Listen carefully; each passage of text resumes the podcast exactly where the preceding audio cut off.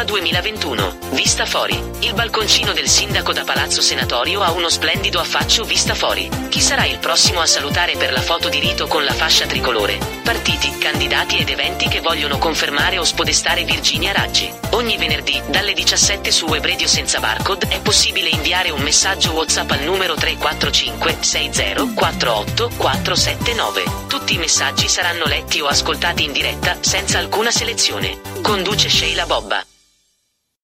E bentornati a Roma 2021, vista fuori il 26 di febbraio, con me la consigliera Cristina Grancio. Benvenuta alla web radio senza barcode, consigliere Grancio. Grazie, grazie a voi e benvenuti a tutti, un saluto a tutti. Allora, grazie a lei arriva il Partito Socialista Italiano in Campidoglio, il Palazzo Senatorio ha anche questa forza, lei è entrata con il Movimento 5 Stelle proprio all'inizio, nella, all'inizio della consigliatura. Un Movimento 5 Stelle che diciamo scricchiola anche in Campidoglio così come nella maggioranza del governo, ma ora è tutta un'altra storia. Lei è pronta alla sfida elettorale del 2021, quindi quest'anno non si sa esattamente in quale mese, però andremo alle urne e in qualche modo ci sarà anche lei presente. Vorrei cominciare a parlare con lei di un tema eh, alla quale lei si era dedicata già da tempo, che è Pharmacap. E vorrei ricordare che in una nota del dicembre 2020 lei racconta che durante la commissione trasparenza si è assistito ad un, l'ha definito tragico siparietto del dottor Serra. Eh, direttore del Dipartimento Politica Sociale. Ieri il, l'USI, l'Unione Sindacale Italiana, in una nota ha, reso, ha dichiarato che il commissario straordinario, il dottor Susanna, il, il, dottor Mancini, alla presenza del presidente del collegio dei revisori, dottor Cocconi, ha comunicato alle presenze eh, alle alle organizzazioni sindacali, che a partire da marzo 2021 l'azienda non sarà in grado di pagare gli stipendi. Allora le chiedo cos'è successo a dicembre 2020, com'è lo stato dell'arte, come stanno le cose oggi. Ah, Pharmagap è una nota dolentissima eh, del Comune di Roma. E è un'azienda che sicuramente eh, avrebbe delle grosse potenzialità, ma è una eh, di quelle che diciamo brancola più nel buio a mio avviso perché l'amministrazione in realtà non ha il coraggio di dire cosa vuole fare di questa azienda, perché è ovvio che ehm, le farmacie di Roma eh, fanno gola ai grandi imprenditori di questo settore perché eh, in realtà eh, è una grande concorrente, perché diciamo, le farmacie di Roma eh, sono oltre 40 dislocate sul territorio comunale ed è logico che hanno eh, diciamo, un grande potere di, di, contrattazione rispetto alla clientela. Ed è logico che eh, sono un, uno strumento di concorrenza molto forte per, per il privato. Ed è qui tutto il nesso, secondo me, su cui ruota la situazione di Pharmacap, perché il fatto di non approvare i bilanci è ovvio che li sta portando in una situazione di precarietà anche dal punto di vista del pagamento degli stipendi. Adesso siamo arrivati in una situazione assolutamente insostenibile. Anticipo tra l'altro che nella conferenza dei capigruppo eh, che si è eh, conclusa credo nemmeno mezz'ora fa, ehm, il prossimo lunedì ci sarà un consiglio straordinario su Pharmacap proprio per cercare diciamo insieme eh, di eh, riuscire a trovare una quadra perché eh, la verità è che questo assessorato, in modo particolare diciamo, l'assessorato al bilancio nella persona di Lennetti, ha sempre guardato a Pharmacap con un occhio, mm, diciamo, lo, lo oserei dire così, un pochino malandrino, ecco, perché Pharmacap è un gran bel bocconcino ed io credo che questa situazione sia eh, l'esito alla fine di una politica che non ha il coraggio di svelarsi per quella che vorrebbe essere. Certo, perché pensare che un'azienda come Pharmacap, parliamo di farmacie, eh, abbia dei problemi economici diventa difficile perché insomma, eh, specie in questo periodo fa, fa eh, è brutto, è triste dirlo, ma le farmacie dovrebbero essere sempre in attivo, no? No, ma infatti, infatti è questo, diciamo, eh, questa è l'esemplificazione mm. massima, perché poi possiamo capire, per esempio, che su altre aziende di Roma che faticano di più, immagino ATAC che offra un servizio certo. dal punto di vista della redditività sicuramente più problematico.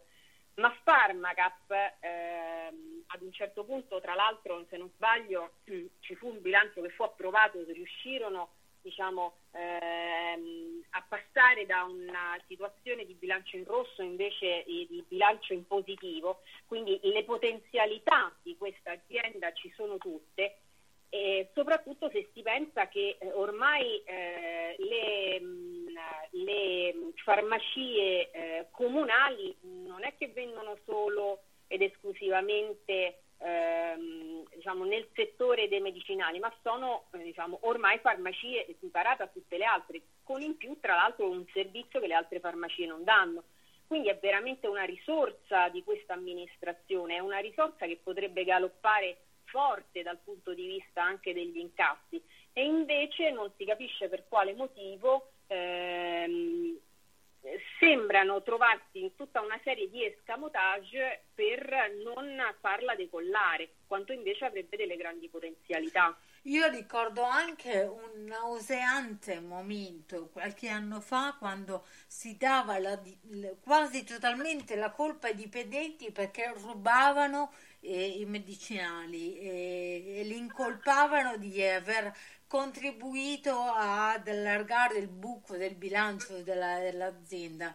Eh, fu un momento veramente brutto e triste perché arrivare a tanto secondo me insomma ci vuole anche dello stomaco eh, eh. diciamo che quando si vogliono raggiungere alcuni obiettivi si punta il dito un pochino su quello che come dire che, eh, che parla più allo, alla pancia, ecco, non allo stomaco, sì. ma no, che parla più alla pancia. Sì, sì, Ed è ovvio che eh, puntare sui dipendenti eh, è la cosa più facile. In realtà sono le politiche che si mettono in campo che fanno eh, poi la differenza. Qualche dipendente infedele si troverà ovunque, ma in qualunque settore pubblico o privato. Non può essere quello il motivo su cui attaccarsi per azzerare eh, una, un'azienda pubblica, sarebbe veramente il colmo, insomma. È come diciamo, la politica del Movimento 5 Stelle che ha aggredito eh, come dire, ha cominciato a fare antipolitica nella sostanza contro i cittadini, cioè non è questo il modo di portare avanti le battaglie, queste sono semplicemente modalità in cui nella sostanza ci si dà la zappa sui piedi. Concordo. Eh, vorrei fare un accenno a realizzazione di opere pubbliche e nello specifico all'apertura del Massimo, il centro commerciale Laurentino. C'è stata una, una mozione all'Assemblea Capitolina alla quale lei si è rifiutata di partecipare. Ci spiega di che sì. si tratta e le motivazioni.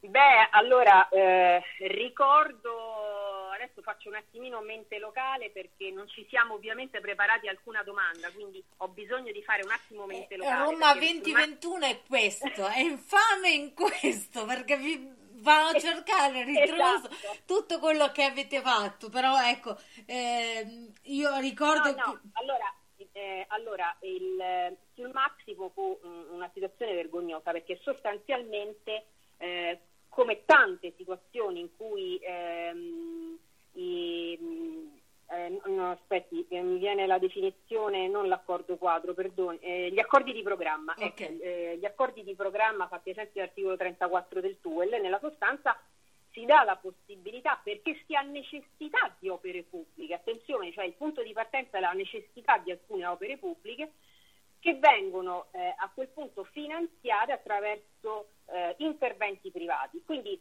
eh, l'interesse pubblico non è nell'intervento privato e quindi in questo caso nel massimo, ma è nell'opera pubblica che, che guarda caso non, non, non vengono realizzate.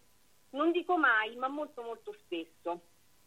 Quindi eh, il Movimento 5 Stelle partì tutto compatto ovviamente nel non, conc- nel non concedere l'apertura nel non concedere l'apertura del massimo proprio perché eh, non aveva eh, onorato eh, gli impegni presi con l'amministrazione, ad un certo punto semplicemente eh, cambia idea. Cambia idea per, eh, per, paura, per paura di una sentenza, per paura di qualche cosa che eh, era andato al TAR, ma in realtà non avevamo ancora avuto l'esito, eh, diciamo, l'esito finale, perché potevamo tranquillamente permettere all'amministrazione di eh, svolgere tutto l'esito diciamo, eh, eh, amministrativo legato al fatto che si, che si ehm, che si erano impugnate le, eh, le disposizioni di Roma Capitale e invece non ha voluto.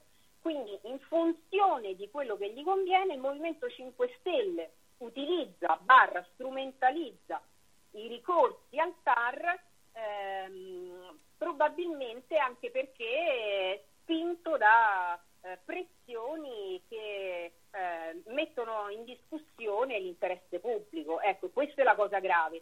E oltretutto in un momento in cui, parliamoci chiaro, al di là poi del, eh, della questione delle opere pubbliche, assolutamente rilevante, anzi direi rilevantissima, non era, cer- non era certamente eh, il momento ehm, di andare ad aprire un centro commerciale, vista la situazione in cui stavamo. Adesso non ricordo esattamente qual era il mese in cui andò. Eh sì, ehm... ma eravamo comunque in pieno in piene restrizioni, ecco, assolutamente eh, sì. Quindi diciamo si poteva addirittura eh, diciamo, a, aspettare con la scusa eh, della situazione sanitaria e invece non si è voluto fare. Mm. Quindi io mi sento diciamo, con, con tutta serenità di dire che eh, questa giunta sicuramente non ha rispettato il suo eh, mandato elettorale che era quello di dare voce ai cittadini e soprattutto di dare voce ai cittadini attraverso la partecipazione, perché poi parliamoci chiaro,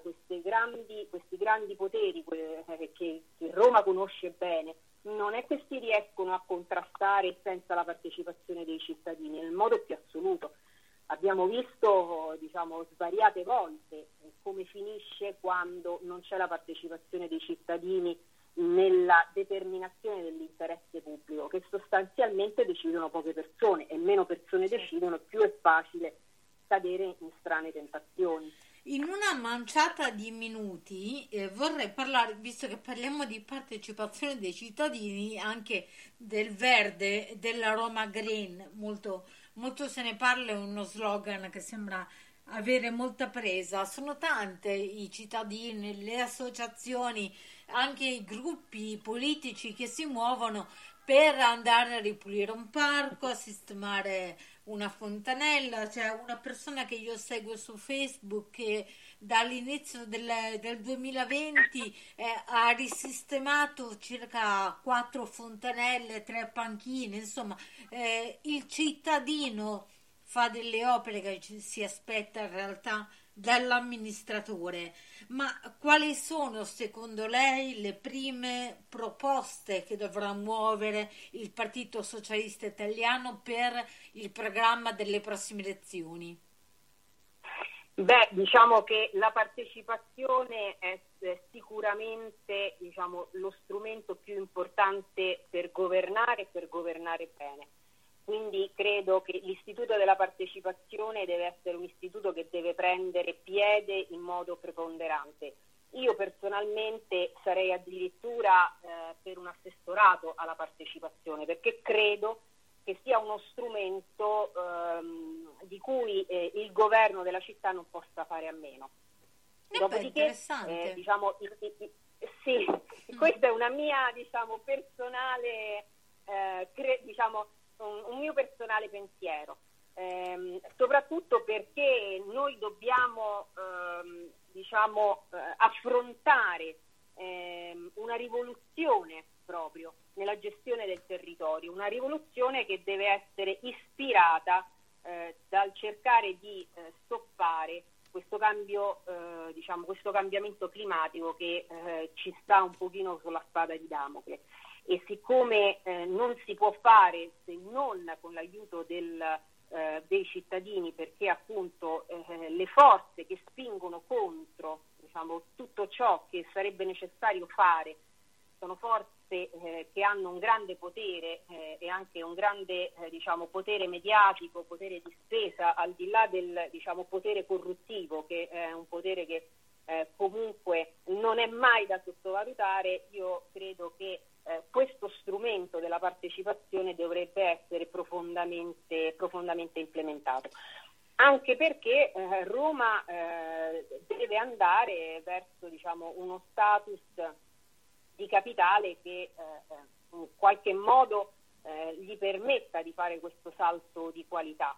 E, mm, e quindi al, a, diciamo, parallelamente al, all'avere maggior fondi e maggior potere è ovvio che si deve dotare di quei contrappesi che, eh, che gli permettono di navigare nella parte giusta e di non deviare verso la corruzione. Io questa eh, per esempio è una, ehm, diciamo, una considerazione che ho fatto anche l'altro giorno quando c'è stato il Consiglio straordinario sullo status di Roma Capitale. Dopodiché credo che eh, come socialisti eh, ovviamente eh, la parte fondamentale, diciamo gli aspetti fondamentali sono quelli eh, ovviamente oltre a quelli legati al clima, quelli legati al lavoro. Credo che tutte le politiche che Roma può mettere in campo per aiutare i suoi cittadini diciamo, a sostenere questo periodo di grandi crisi li deve fare. Eh, certo alcuni sono di ampio respiro, per esempio mh, eh, diciamo, tutto lo sviluppo dell'agroalimentare, eh, considerando che Roma è il più grande eh, territorio comunale agricolo del, de, d'Europa che ci sia, è, è, una grande, diciamo, eh, potrebbe essere un grande motore se si mettesse in campo, così come l'aspetto culturale.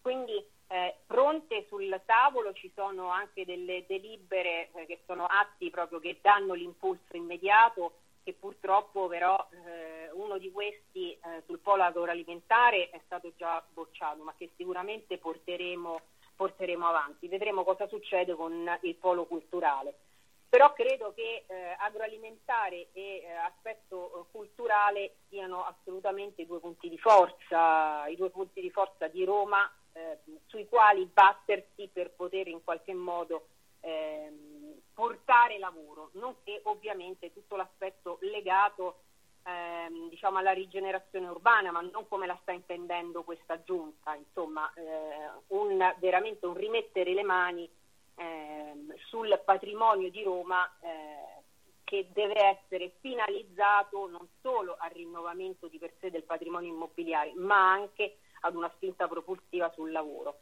Quindi eh, questi sicuramente sono alcuni degli aspetti principali, dopodiché ehm, ovviamente come Partito Socialista ci stiamo attrezzando per mettere giù quello che sarà un eh, programma eh, per le prossime elezioni perché è ovvio che in questo momento il Partito Socialista vuole essere protagonista eh, di questa nuova avventura perché è il momento di ehm, accantonare quello che è stato purtroppo l'errore di uomini eh, ormai fatto 30 anni fa e si deve ripartire con grande slancio perché l'idea socialista è sicuramente un'idea che ehm, è stata eh, diciamo, eh, portatrice eh, di democrazia, è stata eh, diciamo, una delle, eh, diciamo, delle, ideologie che ha sostenuto le costituzioni, la nostra Costituzione e le Costituzioni europee, mm, visto che ultimamente,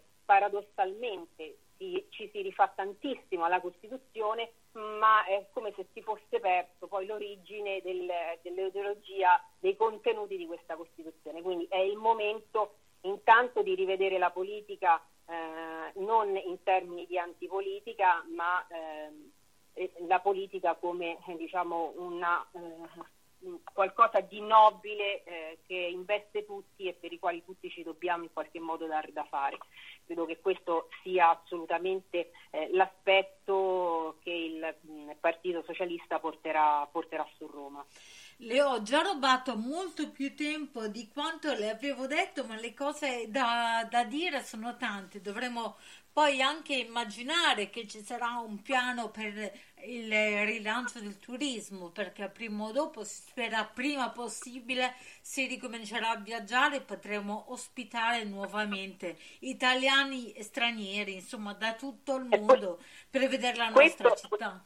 Esatto, questo, questo, assolutamente, però deve essere un turismo che porta maggiore, diciamo, maggiore ricchezza a, questo, a questa città, perché in realtà paradossalmente questa è una città in cui il turismo è un turismo mordi e fuggi, mm. eh, dove il turista rimane eh, poco tempo e quindi no, nonostante in realtà a mio avviso insomma, tutti sappiamo che per godersi e capire che cos'è Roma in realtà non meno di due settimane bisogna rimanere. Certo. Ora capisco che due settimane effettivamente eh, sono, sono, tanti giorni e quindi magari non è possibile arrivare eh, a questo obiettivo, però bisogna assolutamente trovare il modo eh, di rilanciare eh, il turismo su Roma, magari puntando anche su un altro tipo di turismo eh, che può essere il turismo congressuale, che può essere ehm, il turismo, perché no, ehm, anche legato a degli aspetti particolari.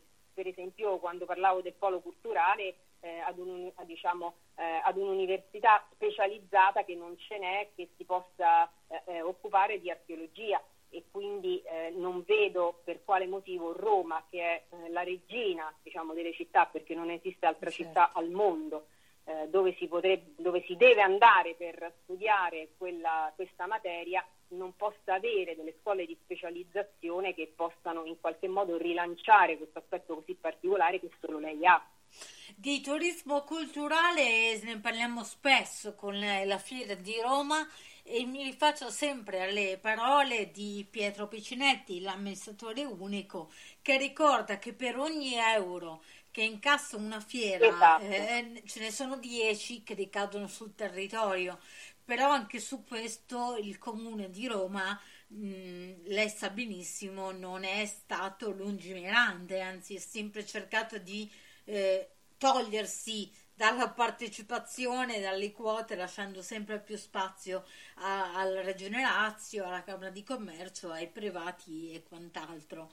Eh, quindi su questo poi mi piacerebbe magari risentirci. Eh, Senza Barcode organizza spesso degli, dei dibattiti, dei, degli incontri in questo momento giusto online, però mh, la inviterò volentieri anche a parlare del progetto turismo e rilancio della, della nostra capitale.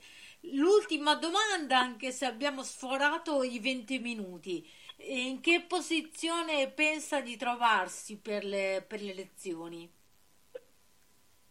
Rispetto diciamo, al grande eh, diciamo, grande posizionamento destra-sinistra, questo, questo intende? No, più che altro come, come, come, ruolo, cioè pensa di ricandidarsi come consigliere, pensa di eh, puntare a qualcos'altro? Per il momento sicuramente a candidarmi come, come consigliere. E, tra l'altro eh, io eh, eh, diciamo la mia connotazione eh, naturale era, eh, diciamo, era questa. Eh, prima di iniziare diciamo, tutta l'avventura con i 5 Stelle, io in realtà mi, eh, insomma, qualcuno lo sa, eh, mi sono anche iscritta eh, al Partito Democratico, poi lasciai perché vedevo che in realtà non era ciò che mi rendeva soddisfatta e quindi ho provato con il Movimento 5 Stelle, poi è successo quello che è successo. Eh, io credo che sicuramente eh, tenterò eh, diciamo, di eh, riservire Roma, vedremo eh, i modi eh, che saranno più consoni affinché il Partito Socialista possa effettivamente tornare ad essere protagonista, perché ricordiamo che questo partito è assente dal Consiglio Comunale da ben 25 anni. E credo che siccome mh, merita sicuramente un'altra chance perché è stato protagonista della storia italiana e della storia buona anche italiana, credo che assolutamente in questo momento in cui eh, non si hanno più diciamo, schieramenti, il Movimento 5 Stelle eh, ha, ha, stravolto né di destra né di sinistra, dopodiché ha dimostrato che questo non essere né di destra né di sinistra, senza idee, senza ideologie, ha semplicemente eh, portato grande scompiglio perché non si, non si riesce poi nemmeno a, a, mantenere una delle posizioni iniziali che hanno parlato alla pancia e hanno eh, diciamo, permesso di arrivare a governare eh, diciamo, questo, questa città e questo paese e che quindi per poi lottare, per poter, mantenere la situazione, le, le posizioni ci deve essere dietro un forte convincimento, secondo me, ideologico di quello che si sta facendo, perché altrimenti è facile, non si ha, non si ha passato, non, non, ci si, dire, non, ci si, confronta con il passato, non si ha nulla e nessuno a cui rendere conto, quindi io credo che invece bisogna assolutamente tornare a quelle che sono eh, diciamo, dei pensieri forti della politica, a prescindere dal fatto che possa essere il Partito Socialista o altre eh, diciamo, ideologie. Insomma, la nostra democrazia fortunatamente eh, diciamo, non, non, ci preclude eh, queste scelte, quindi credo che sia importante posizionarsi eh, diciamo, verso i propri cittadini con un'idea che sia forte e chiara. Io, consigliere Cristina Grancio, le auguro buon lavoro e a presto di sentirci. Va benissimo, la ringrazio. Salve. A voi a tutti. Se ci stai ascoltando ma non conosci ancora tutte le attività dell'Associazione Culturale Senza Barcode, iscriviti anche tu ed entra a far parte di una squadra che sostiene la libera informazione e la promozione del talento attraverso numerose attività coinvolgenti.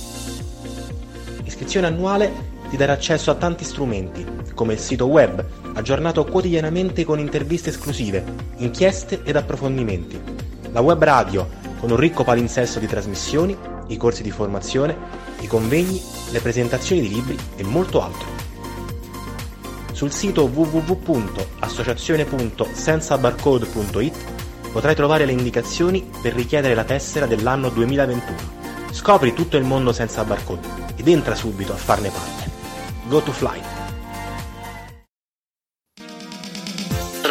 2021. Vista fuori. Il balconcino del sindaco da Palazzo Senatorio ha uno splendido affaccio vista fuori. Chi sarà il prossimo a salutare per la foto di rito con la fascia tricolore? Partiti, candidati ed eventi che vogliono confermare o spodestare Virginia Raggi. Ogni venerdì, dalle 17 su Web Radio senza barcode, è possibile inviare un messaggio WhatsApp al numero 345 6048 479. Tutti i messaggi saranno letti o ascoltati in diretta, senza alcuna selezione. Conduce Sheila Bobba.